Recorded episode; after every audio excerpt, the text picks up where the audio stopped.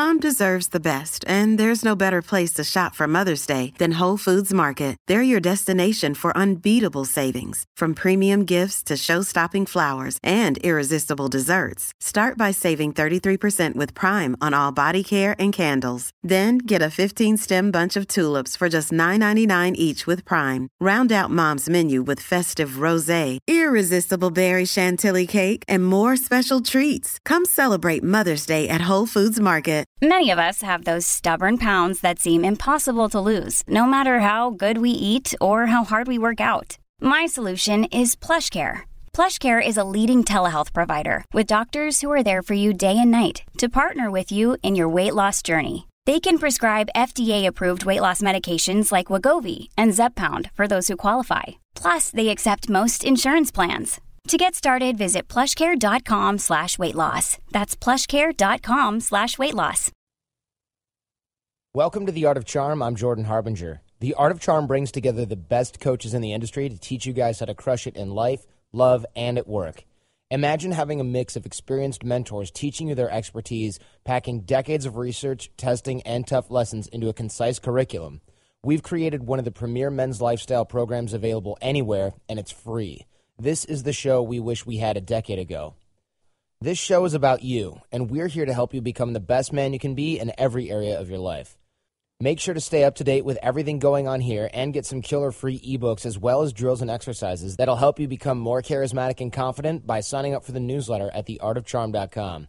If you're new to the show but you want to know more about what we teach here at The Art of Charm, listen to the Toolbox at theartofcharmpodcast.com slash toolbox. That's where you'll get the fundamentals of dating and attraction such as body language, eye contact, vocal tonality, all that stuff that's more important than you might think. We've got boot camps running every single month here in California. Details at theartofcharm.com, and I'm looking forward to meeting all of you guys here at The Art of Charm. Enjoy. All right, today we're talking with Daniel Duane, who is a writer for Men's Journal. I spotted this article. I linked to it in the show notes. I really like it. It's Why Men Suck at Friendship. We're going to talk about what friends mean to men, especially with regards to our health. Actually, there's data that shows that our health is highly dependent on our social circles, people who are lonely die quicker, have all kinds of more health problems. It's really insane. I was really surprised by what I learned there. I had no idea, so I thought I'd get the author on the show to discuss some of the finer points. And so, well, enjoy, and hopefully something you learn here extends your life, or at least extends your social circle. Enjoy. Yeah, so first things first, who are you and why should people listen to you? Because I saw your article in Men's Journal and I really liked it about why men suck at friendship. So I thought I'd bring you on because I'm definitely curious as to why men suck at friendship. I believe it to be true, and you actually did the research, so I'm grateful for that because I certainly wasn't going to do it. Uh, who, who am I and why should people listen? I'm nobody. People shouldn't listen to me, man. Okay. I'm just, you know, I'm just a guy. I mean, I'm just a guy, you know, I'm just a guy who writes magazine articles who started, uh, you know, just started thinking. I, my best, you know, I, I, just write magazine articles and I write from my life. You know, a few, a few, years ago, my best friend showed up at my door one day and said, "Dude, I'm, I think I'm moving to Seattle. I live in San Francisco." So, you know, one day there was like, actually, he called first and said, "Oh man, I got to come over. I got to come over. Can I talk to you about something?" And a couple minutes later, my doorbell rings and there's my buddy Matt, and uh, he says, oh, "Oh man, I think I figured it out on my way over here. I think I figured. I, I think I have to move to Seattle." And, and it turned out his wife had gotten a killer job offer, and um, it was the right thing to do. You know, he he he made the right. He did the stand up. He did the stand up move given the circumstances. But um, the next thing he had to do once he and I had sort of kicked it around was he had to he had to do the Coach Taylor thing out of Friday Night Lights. He had to drive downtown and uh, find his wife at work and uh, in person say, "Honey, I want to go. Let's go to Seattle for your job," because of a maybe a little misunderstanding they'd had earlier in the morning. Yeah. So, uh, so Matt disappeared and I closed the door and I suddenly, you know, I felt like I'd been, you know, kicked in the stomach. I had this feeling of like, oh my God, that's my best friend. My best friend is Lee. It's just going to be go- just like that. He's just gone. Yeah, and it's and it just kind of made me start thinking about wow, you know, you make great friends at different times in your life, and then you lose them. And and the truth is, you know, I I had I had thought it was I had really kind of thought it was me over the years, like ah, you know, maybe I just kind of suck at friendship, and and uh, we all blow some things, and I had definitely blown some friendships over the. I mean, that you know, in other words, that's like what isn't really in that article, but I had definitely blown. You know, there's some friend, there's some really close friendships that fell by the wayside through things that were definitely, you know, some fault of my own. Yeah, and, like just you know, lack of well, just straight apathy and like lack of effort yeah, on your part. Yeah, apathy, or we got in fights over stuff. You know, I was a, I was a dick about something, and and you know, just because I was being young and stupid and didn't have my head in the right place and didn't wasn't really thinking about what it was going to cost me. You know, and but other times just moving on. You know, like my interests moved on, and that was that. It didn't look back. And I kind of, you know, I when I was researching this thing, I spoke to this guy, Jimmy um, Kim. Uh, no, no, what is his name? Not probably not Jimmy. Not Kimmel. Jimmy Kimmel. Different Kimmel. Michael Kimmel, I think, is his name. He's a sociologist and author, and he um, teaches courses on uh, on sort of male social and psychological issues. And so I called this guy up, and he said, you know. I can even tell you how most guys' lives are going to go. And he sort of gave me this rap. He said, you know, the way it goes, or at least the way it used to go. This might be changing now, you know, but as he kind of said, you know, you grow up and as a little boy, you have these super, super tight buddies that are like your just best buddies in the whole entire world. And then you move into high school and maybe you kind of lose those early buddies, but you make a new tight crew, maybe around whatever you're into, whether, you know, maybe it's on the, you know, the basketball team or the just guys you play you know, video games with after school or whatever it is. You make this ultra tight crew of buddies and you're best buddies in the world and you're never going to part. And then you all go off to separate colleges and you talk maybe once a year after that. But that's okay because then you get to college, and if you know, assume you know you get to college or wherever you go next in your life, and you make a whole new bunch of buddies, and uh, maybe on a team or in a fraternity or whatever it is, and or just a job. You know, if you go off to work, you make a and uh, you're bosom buddies, and you do everything together, and you're going to be together forever. And then all of a sudden, you graduate or you move on, get a job in different towns, and boom, you know, maybe you talk once a year. Maybe you get together once every couple of years. This turns out to be really standard. Uh, and that's okay. We all kind of get used to this idea. Well, you know, there's always going to be a new posse of best buddies around the next corner, you know, in every turn, in every one of life's twists and turns. But then you get married and, and, uh, or you get a real serious job or both, and you don't have all that time for, you know, all the, uh, for just sort of endless drinking beers and hanging out with your buddies and I mean, this this maybe is something that really starts to hit guys when they get a little bit older. You know, it's maybe not so much a problem in your late twenties, but by the time you get into your thirties, you know, you, you, don't have all that much time to just kind of be endlessly hanging out and drinking beers. Or yeah. well, you got you, you might have a girlfriend, you get family going. You've got real career stuff because you're not just like the nine to five punch in, do the minimum, get promoted at to a certain point. You have real responsibilities.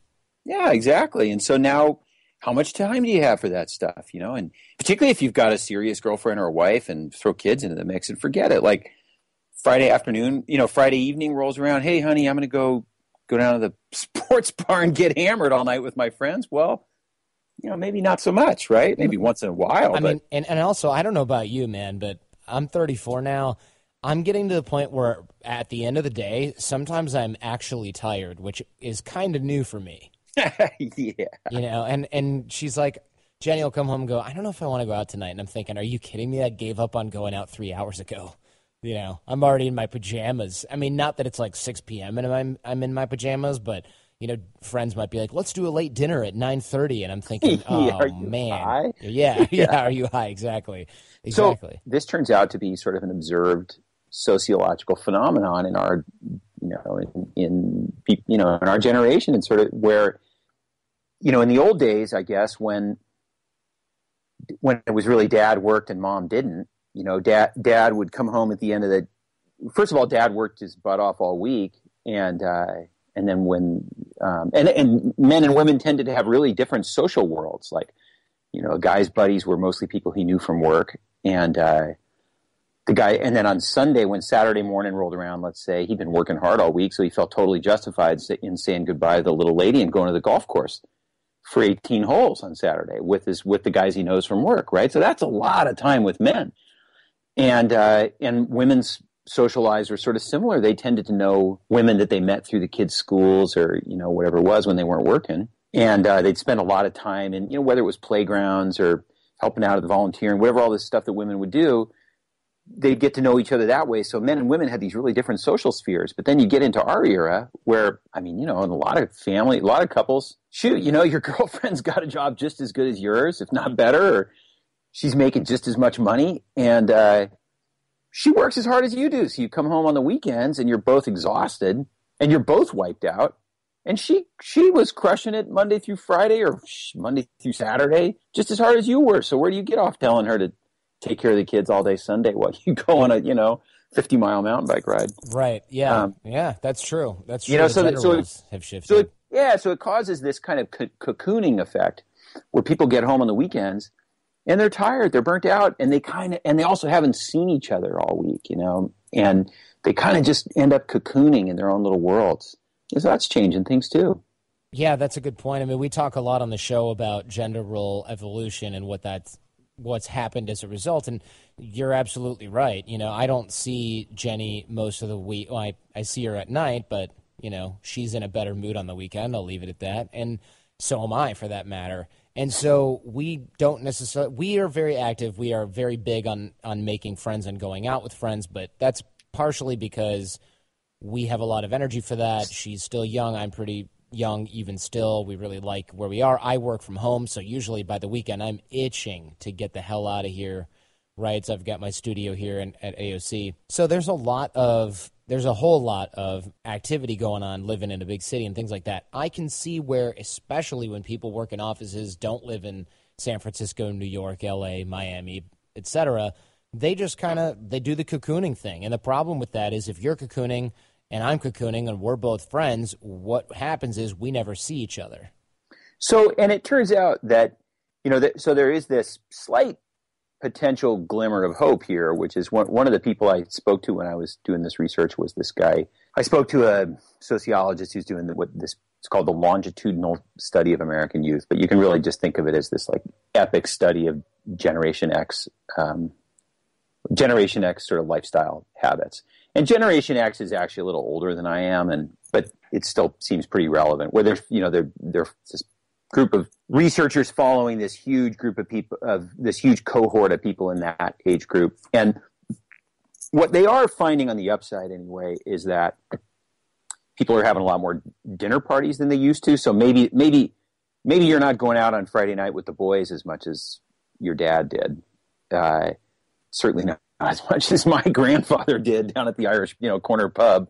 But so maybe you're not going out with the boys as much as you used to, but you are still with friends. It's just that the friends are couple friends more likely, right? You know, you get together with this couple for this. That's certainly how my wife and I get along in the world. And, uh, you know, it may be, I mean, there is some case to be made that maybe we need to just accept that there's, as this guy, John Miller, the, one of the researchers I spoke to put it, that there's a different metric of sociality now that we, we just interact with each other in different ways. And that's not so bad you know, I'm not, I'm not sure, but you know, it's it's one way of looking well, at it. Well, we can look at it like that, but you know, also, and we'll get to this later on in the show. We should care about it because there are some health benefits to having friends, and and we'll we'll slowly make our way there. But first of all, it sounds like in our day and age, at least, especially for guys who are working and girls who are working, but we'll focus on men here it's a lot of work to make and maintain friends. I mean, first of all, how many friends do we need? I know you'd written something up that says we only need three. What's what's up with only needing three friends? I think that's probably already three more than a lot of people have, uh, or at least two more than a lot of people have. So, I mean, this could be good news, right? We don't need thirty. We don't need twenty. We don't need to ha- be able to fill a room with our cohorts, but we at least need three. Yeah, that's right. There, so there's the, that comes from this guy Robin Dunbar, who's a a British researcher whose work is super interesting, and he he sort of he did these very sort of careful studies of uh, these kind of concentric circles of intimacy in people's lives, where he sort of figured out that we seem to have that, that we seem to have these, you know, the, across huge numbers of people, people seem to have these very consistent numbers of people within these ever larger circles, here, concentric circles. So you can think about it like this: in your he found that in your in people's sort of most immediate circle, which he closest circle, which he would call you know your circle of true intimates, people just generally had they're generally like only three, two or three. So that let's say that's your wife. I could even include your wife too, your wife and two buddies, um, and that's it. And then in other words, those would be people that you truly confide with. And then there's a, we seem to have a slightly larger group, twelve to fifteen people, which you can think of as uh, the people who you'd be truly bummed if they died tomorrow. Put it that way. You know. okay. Yeah. Yeah. Right. I mean, you know, so those aren't people you're like when you got a burning issue in your life, you're necessarily going to call them out, uh, call them up, and beg them to meet you for a beer so you can pour your heart out. You know, but they're people who really matter to you. And then there's weirdly, there's this bigger number uh, of about 120, something like that, that that Dunbar has since become identified as Dunbar's number, which is the number of people with whom we seem to be. It seems to be the maximum number with whom we can maintain stable social relations. So, and Dunbar came up with this idea that he then hypothesized that our brains seem to be sort of structured, and we're talking about hardware here, for uh, for certain numbers, for sort of specific numbers of social connections within these circles. Um, anyway, so that's I, I guess we should bring it back to the number of intimates, but the number of the number of true intimates just isn't that big. It's a couple guys, you know. Yeah. Okay. So, and that jibes with my own experience as well. When you said uh, the number of people that you would truly be, you would truly be bummed if they died, and and yeah. think of that number and not including family, it's pretty small. Maybe I'm just a heartless bastard, but you know, it's really not a big. It, there's not a whole yeah. lot. Yeah, if you really plumb your heart, right? That's the truth. Right. Yeah. There's, there's, I mean, let's say there's maybe 30 to 50. If they died, you'd go, oh, oh, and you'd go to the wake and everything and blah, blah, blah. But, you know, you wouldn't be stricken for months, right? But, but anyway, so there, you yeah. Right. Yeah. I would be able, like, I'd be able to kind of go on with my day after that. right. Like, I'm at the wake and I'm like, oh, it's so terrible. And then, out in the parking lot, I'm like, "So, are you hungry? Do you want to go get some sushi?" yeah.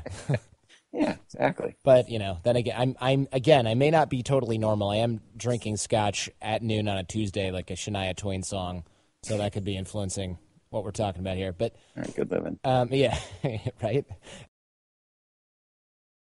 Over the last 17 years, we have launched our fair share of online courses, coaching programs, and finding the right platform has always been a challenge. They say if you do what you love, you never work a day in your life. But if you're an entrepreneur, you know the hard work that comes with it. That's why you need Kajabi. Kajabi makes it easy to run your entire online business from one platform so you can focus on what you love, creating. Kajabi is the ultimate all in one platform that helps creators and entrepreneurs build successful online businesses by unlocking predictable recurring revenue. No matter your niche, Kajabi makes it easy to turn your skills, passions, and experiences into enriching online courses, exclusive membership sites, subscription podcasts, thriving communities, personalized coaching, and more. The best part? Kajabi doesn't cut into your revenue because everything is owned and controlled by you. So keep 100% of what you earn. And with Kajabi, you also get robust analytics, easy payment options, email marketing tools, and customizable website templates, all built in. You don't even need a huge audience to make sustainable income. There are thousands of creators on Kajabi making six and seven figures with less than 50,000 followers. Right now, Kajabi is offering a free 30-day trial to start your business if you go to kajabi.com slash charm. That's K-A-J-A-B-I dot com slash charm. Go to kajabi.com slash charm and join the creators and entrepreneurs who have made over $7 billion. Johnny, we know if you listen to the show, you are driven. In fact, we're driven by the search for better. But when it comes to hiring, the best way to search for a candidate isn't to search at all. Don't search, match with Indeed. If you need to hire, you need Indeed. Indeed is your matching and hiring platform with over 350 million global monthly visitors, according to Indeed data, and a matching engine that helps you find quality candidates fast. Ditch the busy work. Use Indeed for scheduling, screening, and messaging so you can connect with candidates faster. And Indeed doesn't just help you hire faster. 93% of employers agree Indeed delivers the highest quality matches compared to other job sites, according to recent Indeed survey. We have hired a lot of team members over the last 17 years. Going through endless resumes, well, that's a time sink. But you know what else is a time sink? Interviewing endless people because they're all going to give you the best face forward. That's why we love Indeed, leveraging over 140 million qualifications and preferences every single day. Indeed's matching engine is constantly learning from your preferences. So the more you use Indeed, the better it gets. Join more than 3.5 million businesses worldwide that use Indeed to hire great talent fast. And listeners of this show get a $75 sponsored job credit to get your jobs more visibility at indeed.com slash charm. Just go to indeed.com slash charm right now and support our show by saying you heard about Indeed on this podcast. Indeed.com slash charm. Terms and conditions apply. Need to hire? You need Indeed. All right, let's get back to the show. Uh, and so, are there different types of friends? Because we we sort of talked about this prior to the show as well. That sometimes you got friends where like we're we're buddies, we're really good buddies, and we every day we go biking, and like this is my biking guy. But then when it comes time to hey, do you want to go? We should go on vacation. We should see who else wants to go. Like that guy might not even register as an option. I might not even bring across the idea that I'm going somewhere and like I would invite that person. Right? They're my biking guy. That's yeah. It. So right. So this so this part of the this part of the story comes out of this sociological theory of the male, what's called, they call the male deficit model, which is basically the model of m- why men suck, right? Why we have a deficit. Okay. And this came from the real quick version. It's worth kind of doing a quick thumbnail of this because it's actually kind of a funny and interesting story if if you're on our side of it, uh, which is that let's say you know from time immemorial men rule the academic roost and they measure women's lives. Sociologists are measuring, you know, women's lives by a male ruler. Okay. Then in the 60s, 1960s, early 70s, this first big wave of feminist scholars get into American universities and they start saying, hey, wait a minute, this is kind of, you know, lame. We, we you guys are you guys are measuring women's friendships based on how similar they are or are not to male friendships. Like would you die for each other in the foxhole? You know that kind of stuff. Right. Well let's we need to redefine this whole thing. So this generated these big surveys of friendships male, comparing men's and women's friendships based on a more female ruler of like you know do you guys gush out your truest deepest most painful feelings every single day for at least an hour. You don't. God, that's so pathetic. Yeah, you guys and suck at life. You exactly. suck at life. And this generated this thing that is literally called the male deficit model.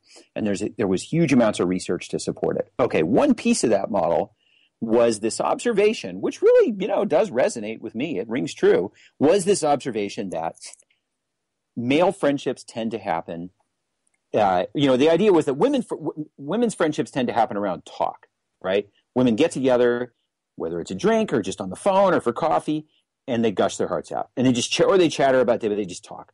Men, male friendships tend to happen in these discrete categories, which are, and those are the ones you were mentioning, like an activity friend being the big one, the one we can all relate to. You know, like I have guys I go surfing with who just like I just I don't even know their last names or you know I don't I mean I don't, when we're in the water together you know it's bosom buddy time. Uh, but I don't even know their phone number. I just see them in the water. Or, you know, I have buddies I call up and we go cycling together. But that's kind of it. It's strictly within this activity, within a fixed activity. There are other versions of this, like the me- the male mentor friendship. You know, an older guy mentoring a younger younger guy in something, or f- friendships that are around ex- exchanges of favors that might be a neighbor, you know, that guy who came over and helped you fix your fence. And then when you see his roof's got a problem, you're out there, bam, grabbing your ladder and helping him. And that kind of feels good. You can develop a real bond around that, right?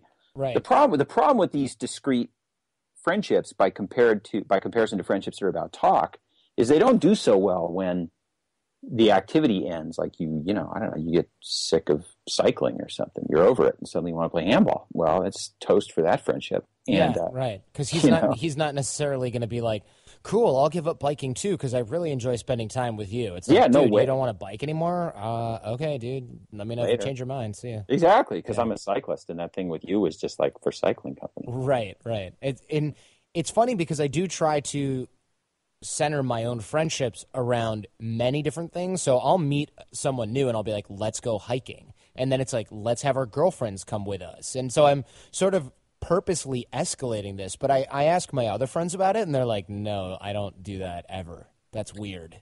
Yeah. So, so I'm, you know, I, I think what, I think you're bringing up an important point here, which is I think all of us, I, first of all, I think things are changing and moving on, moving along a little bit. And I think all of us to some degree, are starting to do that more. Like the truth is, I I have these friendships in those categories I described: the mentor friendship, the utility friendship, the activity friendship. But there's also guys I just go out to dinner with, and uh, and I, and I'm working on that more and more because I'm actually perfectly comfortable with that model. I don't mind just going out and dinner. I mean, if it you know if a guy's fun to talk, I'm happy to have friendships like that, and I'm along a more female model, as it were.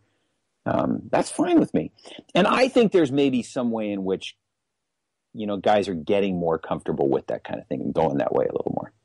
Yeah, I think it has to be done sort of more deliberately, though. And and one of the skill sets, one of the major skill sets that we teach at the Art of Charm, is creating, maintaining, and developing relationships. And I, I get a lot of guys at AOC that are like, "Listen, I'm married." Or I'm I've got a girlfriend. You know, I don't consider myself any kind of weirdo or anything, and I have friends, but I would like to be much better with people. And then one of the primary things that they report post boot camp, uh, if they come to our live programs in LA, is wow, you know, I never realized that I could create more friendships, go to this deeper level without being like kind of a weirdo about it. You know what I mean? yeah. If that makes sense. So sure. And and it's important because that's really where a lot of people report the happiness. They might go, "Yeah, I'm meeting a lot of girls, yeah," which is why a lot of people come in. But they're like, "But really, man, my friendships are just they're off the chain. I've got these this cool new circle. Everybody's doing interesting things. Everybody's smarter. We're more active. I'm in better shape now because you do things with your friends, and successful people are usually balanced in that area.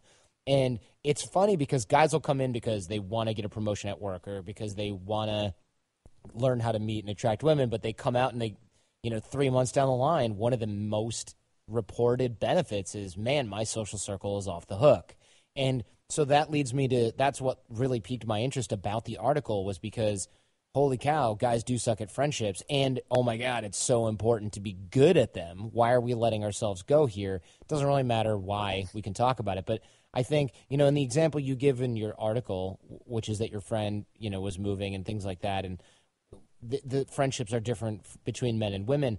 Men essentially, and you have a study that you cited about this, men essentially are just, we're just kind of bad communicators generally and which I mean, every guy who's a guy probably knows more than one who's a terrible communicator. If it wasn't your dad, it was your uncle. If if it wasn't one of those, it's probably every dude that you work with, right? I think men who are great communicators are more rare than men who are not. And we suffer as a result because we don't find as much satisfaction in our friendships and communication as we would like, according to the data. This isn't just something that we're making up here. Yeah, that's right. So that there have been quite a number of studies over the years looking at sort of looking at the nature of male friendships versus the nature of female friendships, but then also asking men and women to sort of rate their satisfaction with their friendships. And you know, one of the sort of more surprising ones I saw, and so very consistently, men rate their friendships more poorly than women do. In other words, they, you know, when they say how, how close, how close are your friends? How many close friends do you have? How satisfying are their friendships?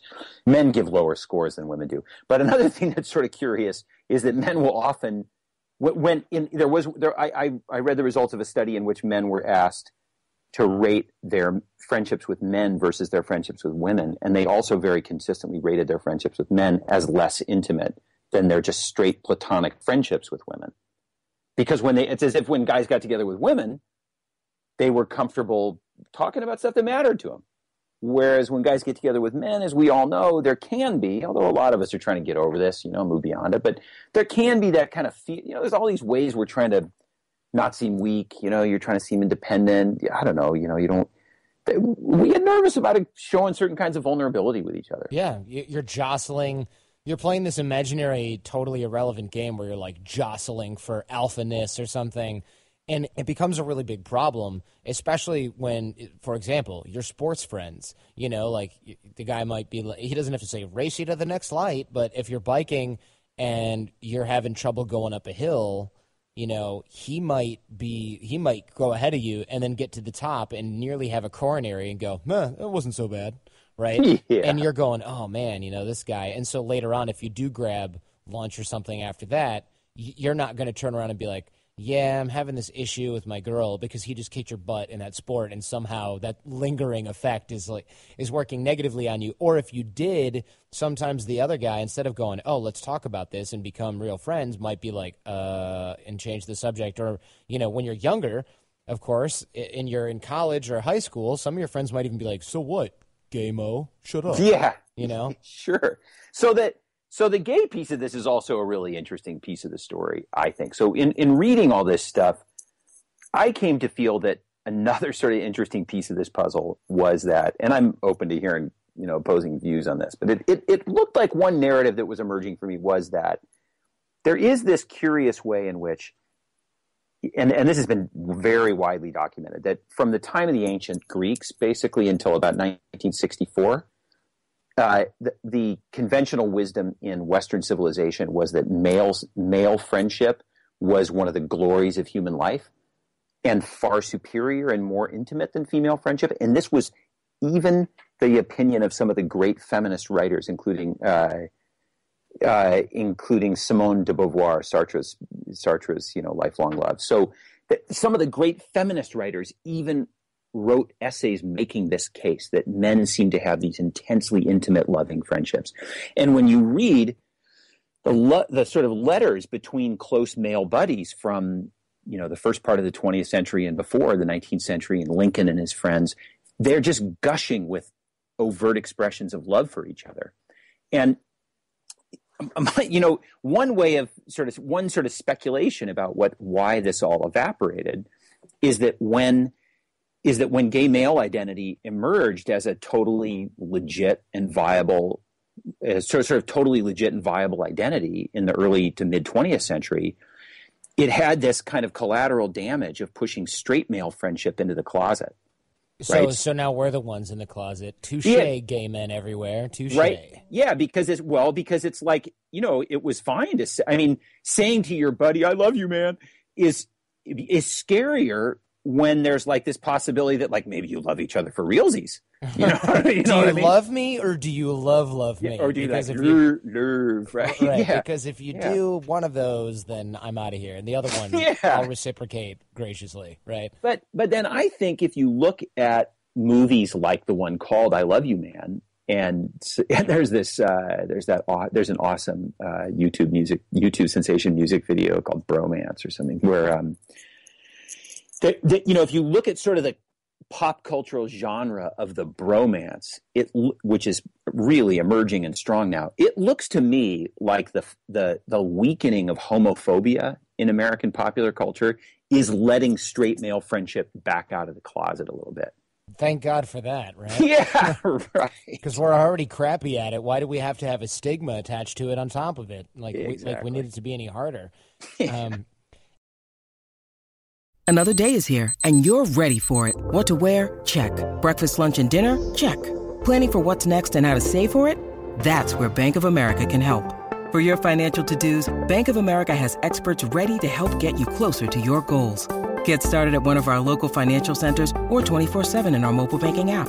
Find a location near you at bankofamerica.com slash talk to us. What would you like the power to do? Mobile banking requires downloading the app and is only available for select devices. Message and data rates may apply. Bank of America and a member FDIC. Your brain needs support, and new OLLY Brainy Chews are a delightful way to take care of your cognitive health. Made with scientifically backed ingredients like Thai ginger, L-theanine, and caffeine, Brainy Chews support healthy brain function and help you find your focus, stay chill, or get energized. Be kind to your mind and get these nootropic chews at olly.com. That's O L L Y.com. These statements have not been evaluated by the Food and Drug Administration. This product is not intended to diagnose, treat, cure, or prevent any disease. All right, let's get back to the good stuff. And it, it totally makes sense. You, would actually, and this was really sad, you, you'd mentioned in the article a just completed report from California State University Humboldt holds that the closer men adhere to traditional male gender roles like self reliance and a reluctance to spill their guts, the worse their friendships fare. And you go on to state that since most men don't let themselves think or feel about friendship, this immense collective and personal disappointment is usually concealed, sloughed over, shrugged away. And that's, I guess, psychologist Stuart Miller wrote that in his opus Men and Friendship. The older we get, the more we accept our essential friendlessness. And that is so depressing, man. Yeah, that's pretty bleak, isn't it? It is. It's so bleak. I know, I know, man. It was when I was reading that stuff, you know. So this all started for me, like I said, with my buddy moving and feeling blue, and just starting to read around, and you know, is it me? Am I? Do I just do I just suck at friendship, or what? What's the deal? And and when it was kind of it was kind of when I came across that stuff that it put the fear in me, you know. And I thought I got to air all, I got to put all this out there, and try to confront it. I can't, I can't, I can't deal with that. You know, I don't want to be that poor lonely old bastard, you know, watching TV all day and pretending the news anchors are his friends. You know? Right, right. Yeah, having convers, getting like three cats. yeah, talking about them like they're his kids. Exactly. Yeah. Uh, but it goes beyond that, right? And that's sort of to the point. Why do we care? And how do we know that this is important? And you actually cite some scientific research that says scary things like loneliness accelerates age related declines in cognition and motor function. Yikes. Yep. I mean, what? So everybody who's like, whatever, I don't have time for friends. I'm working really hard and I'm doing this and I've got other, we're going to address all of your puny little objections in a minute. But what is it about friendships slash loneliness that we have to be careful of uh, when it relates to our actual physical health? Yeah. So, you know, at the kind of big population level, I, I was talking to this, to a, um, a guy named, a, a doctor at the Mayo Clinic named Michael Joyner, who's a, who sort of specializes in age-related research, and I and this actually came up in a research I was doing for a different article, and I was I was writing an article about sort of the secrets of longevity for Men's Journal, and uh, I was asking, you know, this guy, so you know, talk to me, omega three fatty acids, man, and you know, is it cardio, is it strength, and and uh, you know, what kind of multivitamins should guys be taking? And he just said, you know what? He basically just said that stuff is all noise. none of that stuff has you know, has anything like the impact when we look at, you know, data from huge populations. None of that has anything like the impact of social connection in affecting longevity. That the people who live a long, who live long, healthy lives, is you know, the way he was putting it was like the kind of life you want. I mean, the kind of life you really, the sort of best case scenario, right? Which is where you live totally independently until 90 and then the lights go out in your, in your sleep one night you know one night you just don't wake up from your, a good dream right i mean that's kind of how you want it to go yeah. so he's saying you know that's the successful aging well he's saying you know those people the the, the one the one thing they all have in co- common is social connection they've got friends and then at the more physiological level it's this guy john t. Cacioppo who has done i think he's at berkeley who um, has written a book on loneliness who has done he's sort of pioneered this field of of looking at the biology of loneliness where they've started to be able to identify um, really specific uh, biological stress markers caused by that are directly linked to loneliness. So you know th- these involve um, weakening of the immune system, greater susceptibility to viruses. They involve, uh, there are all these inflammation markers we've all heard of that are behind increased risk of, you know, pretty much every chronic disease, you know, cancer, heart disease, diabetes. And, uh, you know, there have been studies just sort of directly linking upticks in those inflammation markers to loneliness, you know, where the lonelier people are, the fewer connections they have. It's, it's just direct physiological health stuff. Wow. So basically, loneliness, like you'd said in the article, accelerates age related declines in cognition and motor function and disease and inflammation, etc. So you had mentioned also that a single good friend has been shown to make as much as a 10 year difference in overall life expectancy. That's ridiculous. Yeah, that's an astounding figure. Like if, it? if you'd said a year or two, I'd have been like, eh, cool. I can, I, you know, I'll deal yeah. with that. Three years, I would have been like, huh, okay, I need to get some friends. But a decade, I mean, that's the difference between dying at 80 and dying at 90. It's a huge difference. And, but I don't think, I think it's important to, qualify that one. I don't think that means that like if you have three awesome friends right now, getting a fourth would extend your life by 10 years. Probably you know what not. I mean? Yeah. I think it's probably more like if you have none, you better get one or you're going to die young from loneliness. Ouch. Right? Yikes. And you go on to state that loneliness, according to actual doctors, not just us two yahoos, loneliness is just as harmful to health as not exercising, smoking 15 cigarettes a day, and alcoholism, and fully twice as bad as being obese. So basically, if you're a fat, lonely alcoholic smoker, you're pretty much you're probably dead already. You're not even listening to this. Yeah, isn't that astonishing? Yeah, that it, that that the the effect is is is literally comparable to all of those things with all these things that we all have accepted as like you know the number one health killer no nos to avoid if we're going to have like a you know functional, successful life.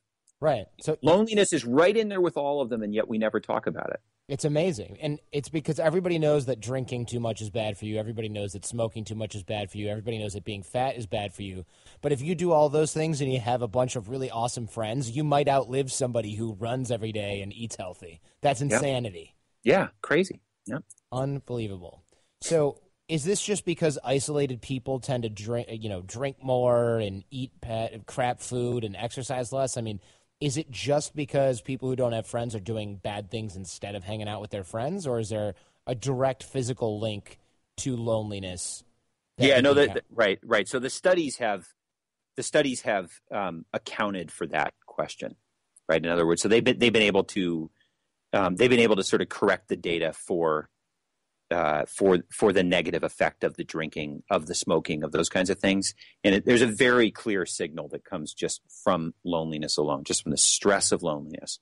So just you know, all you got to do is just sort of sit there and close your eyes and daydream to some time when you've been achingly lonely in your life. Imagine, you know, generate that feeling in your body, and then realize that year after year after year of that feeling starts to have these kind of cellular effects.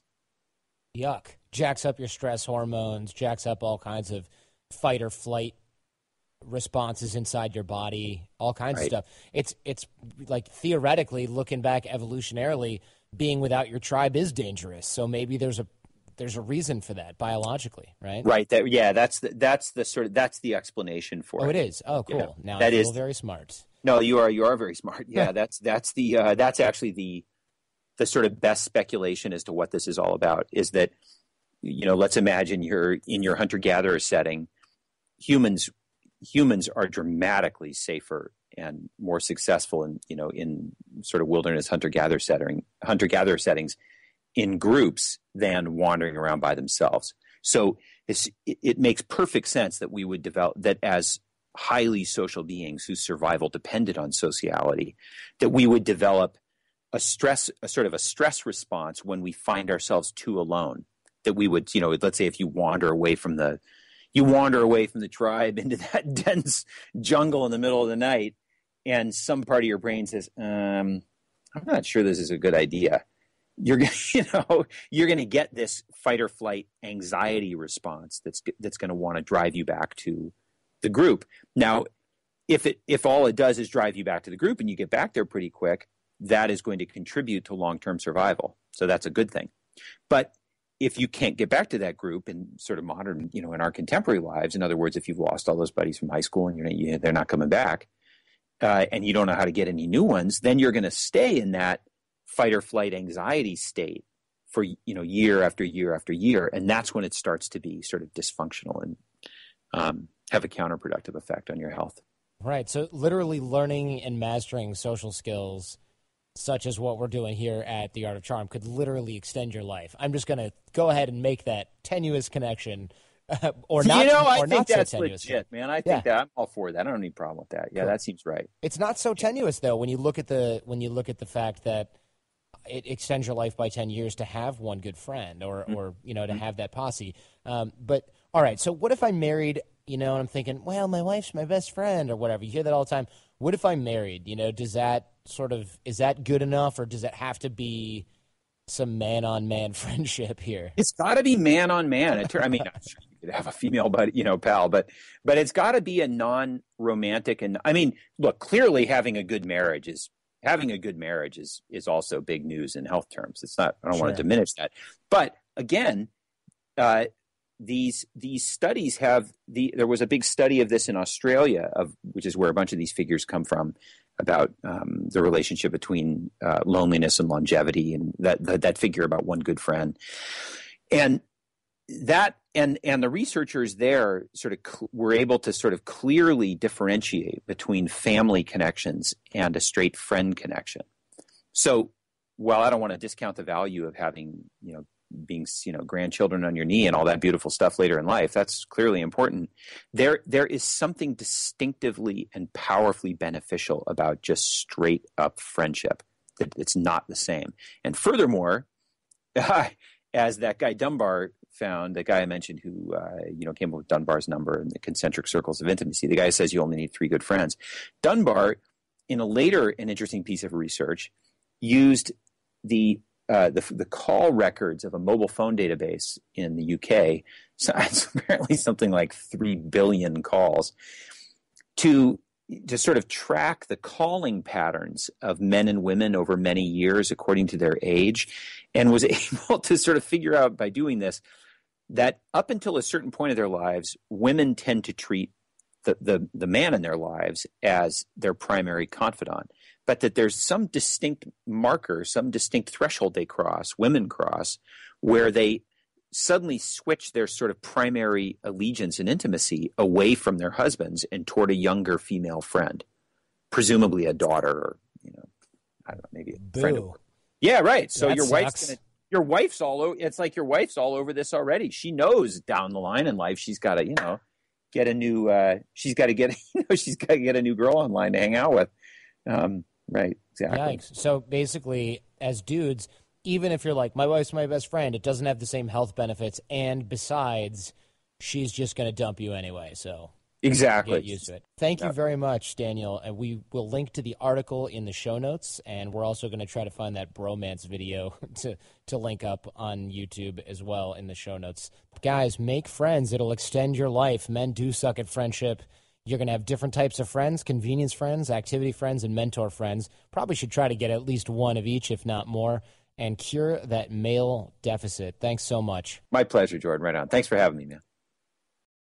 Hope you enjoyed this one. I really like this format, and hopefully, something in here extends your life by 10 years. All right, I saw this article on Quora, or rather, this story on Quora by Shuba Swaminathan. I'm sure I butchered that, but it doesn't really matter. The point is, the question was how do I change my life as a teenager? Or how do I get my life back on track as a teenager? And she says, I will tell you a story. There was a young girl who was raised in circumstances where three meals a day was a luxury. Her family was so poor she couldn't afford to wear footwear or books. She would wear overly long dresses to school so her classmates wouldn't notice her bare feet. Her father had old fashioned ideas about how sons versus daughters should be raised. Education did not figure in his priorities for his daughters.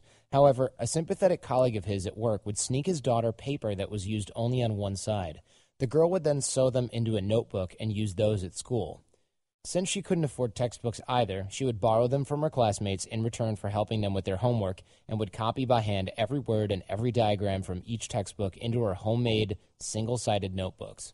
She could have bemoaned her fate and quit school. Instead, she chose to look at this as extra practice and never complained.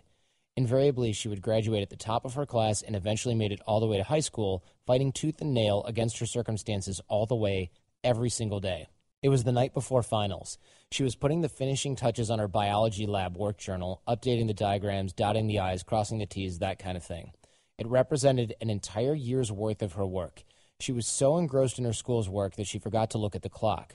It was her father's dinner time, and she had not warmed his food yet.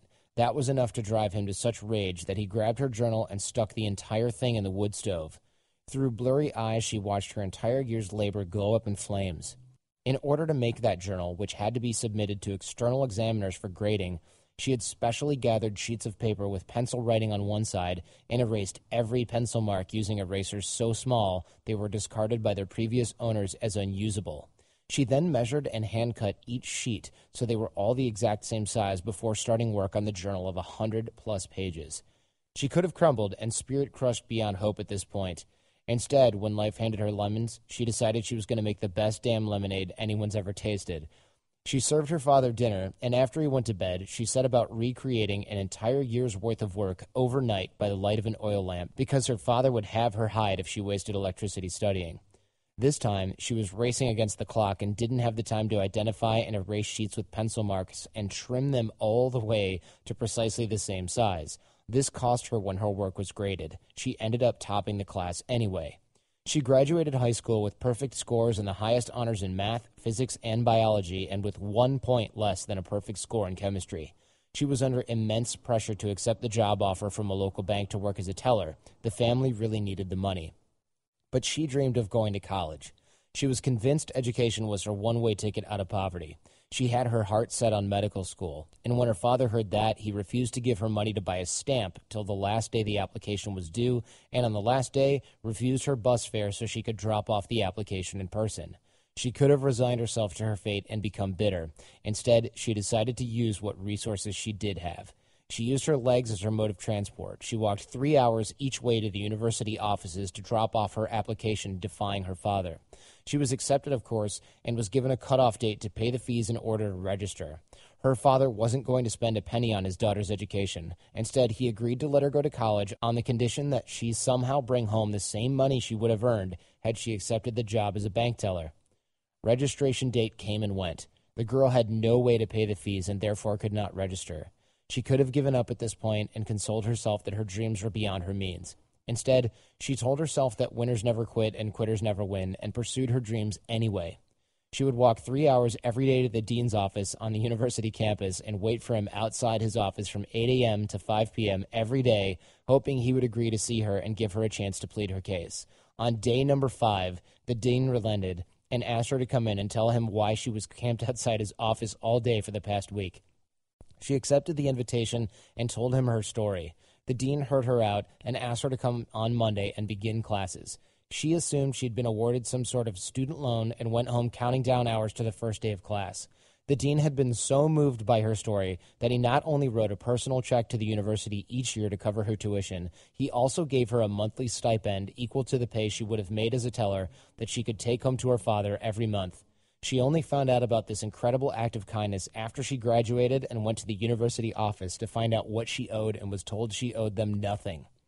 Fast forward to year two into medical school. The girl's vision began to deteriorate. She'd been planning to specialize in neurosurgery, and all of a sudden she could hardly read anything except the largest fonts, no matter how close she held the book. An eye exam revealed a rare degenerative condition that causes loss of vision. It could not be reversed, but it could be halted. At the point at which they found out and managed to stop the loss, her vision was 2200, considered legally blind in most places, and that was the good news. This was the first ever eye test she's ever had in her life.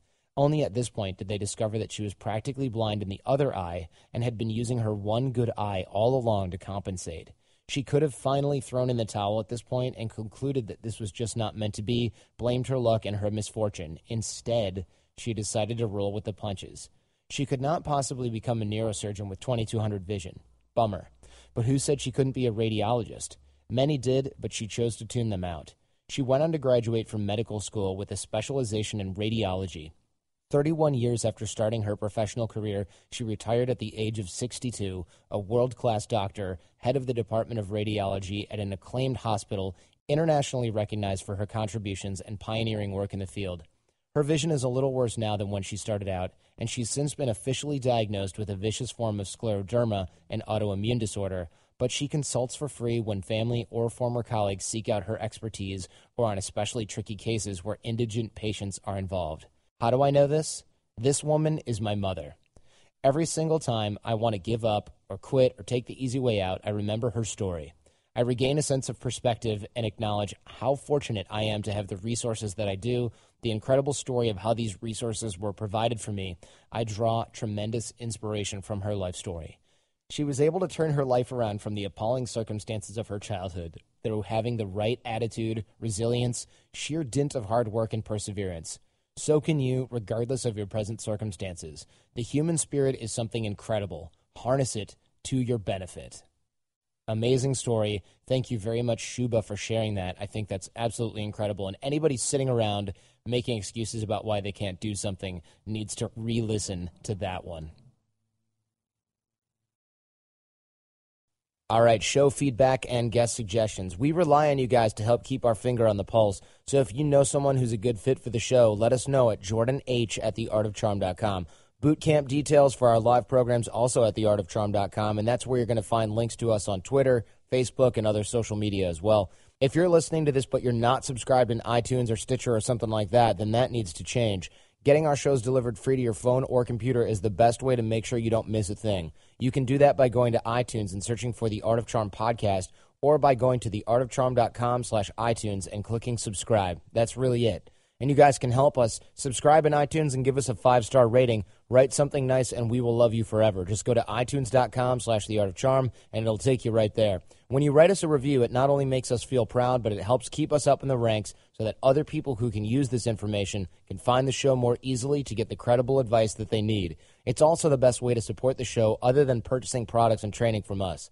So tell your friends because the greatest compliment you can give us is a referral to someone else, either in person or shared on the web. Now, have a great week. Go out there and get social and leave everything better than you found it.